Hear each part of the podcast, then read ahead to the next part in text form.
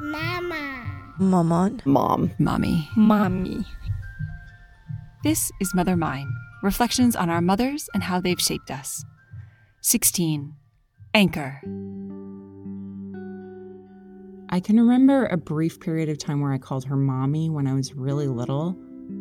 But at least in my memory, I think it switched to mom pretty quickly, which I think says a lot about my mom actually, because she was kind of no nonsense and get things done and, you know, very organized and driven. And she was a full time stay at home mom, but she really ran our house, you know, pretty efficiently. I mean, our house was always clean and seemed like she was always cleaning and teaching us to clean and and yet at the same time there was this side of her that was really fun and really tender and I do have these very specific memories of her telling me that when she was a little girl she like me loved to climb trees and pretend that there were fairies and you know, I can remember these very sweet conversations with her where she really engaged my imagination. I have this one memory of her dancing around the kitchen and doing this like overly dramatic ballet and just, you know, being a total goofball. And I just remember, you know, I think I was a teenager at the time thinking, like, oh my gosh, my mom is so weird but really thinking back fondly on those moments like that because I think she showed me that as a mother, you can be so many things. You don't have to just be one thing. Even what the world sees you as, that's not the whole story. My dad is a cardiothoracic surgeon, and to this day, in his 70s, works just crazy hours, you know, like 80 hours a week or more sometimes.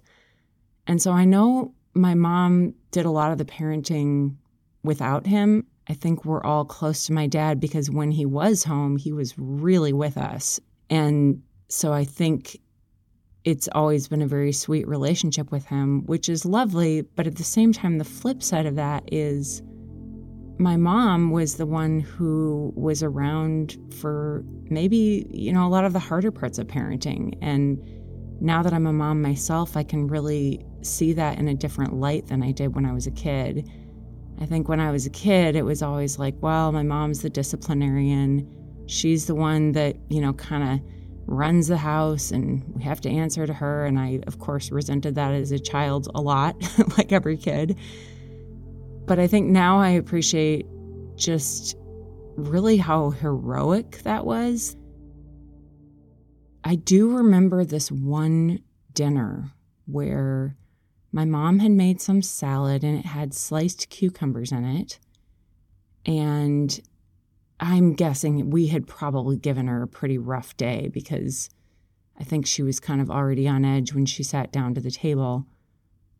But my dad, who this again was not typical for him, but he was complaining about the cucumbers because I don't know, he doesn't like cucumbers, which I don't think anybody knew until that meal, including my mom. And my mom just started crying. And I remember just kind of having this moment of like, oh, she feels these things just like we do when people criticize us. I remember hearing about some kids in junior high that were sexually active and about very specific things that they were doing that at the time I, you know, I was very innocent. I had not done any of that and I was like, "Mom, do people really do this?" And it's striking to me looking back now realizing how comfortable I was even though it was this very awkward thing to ask about that sex was always something that my mom was very open about and it was very much presented as you know this is something really special but like god made us to be sexual beings and that's a beautiful part of what we were created to be it was very much in that context and my mom said that her mom did the same thing with her and that was how she felt comfortable being able to talk about these you know pretty taboo topics at the time with all of us kids and give us, I think, a really healthy view of sexuality. She showed me what it was like to have a real faith where doubt and pain and lament and grace and compassion and kindness were part of that faith. Even though I certainly have had my times of, you know, kind of wrestling with my faith, she always showed me a faith that was big enough to handle those doubts and that actually should have those doubts that you know what she passed on to me is hey if you don't have doubts like there's something wrong. You need to be thinking critically about these things. You need to be doing your research your homework. Don't just take things at face value. You know god is big enough for your doubts. Ask him your doubts. He will be big enough to answer them. And it wasn't just her saying those things. It was her really living it. And I think it's no accident that my three siblings and I, we've all clung to that faith our entire lives. And during this pandemic, I created a podcast called Shelter in Place where I'm really searching for metaphorical shelter and trying to find my existential place in this world right now. And there's a lot of uncertainty with that. And I have to say, one of the things that has been the most meaningful to me in that work is that my mom is one of those people in my life who listens to every episode. And I'm sure there have been times that she's heard things I've said that she doesn't agree with. But the fact that she believes in me and has continued to make me feel that has just been huge for me. I mean, I think we all kind of want our moms to believe in us.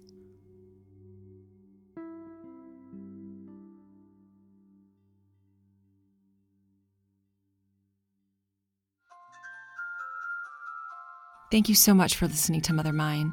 I'd like to say a huge thank you to all of our contributors. If you'd like to submit your thoughts about your mother, we'd love to hear from you. Just visit ourmothersourselves.com. That's ourmothersourselves.com and click on Mother Mine for details of how to participate. There will also be a link in the show notes. I'd like to say a huge thank you to each and every one of our Kickstarter backers. Your generous contributions have made Mother Mine possible, and I am so grateful. Mother Mine is created by me, Katie Semro, and produced in conjunction with Our Mothers Ourselves. Buenas noches, mi amor. Duerme bajo el rosal. con las manos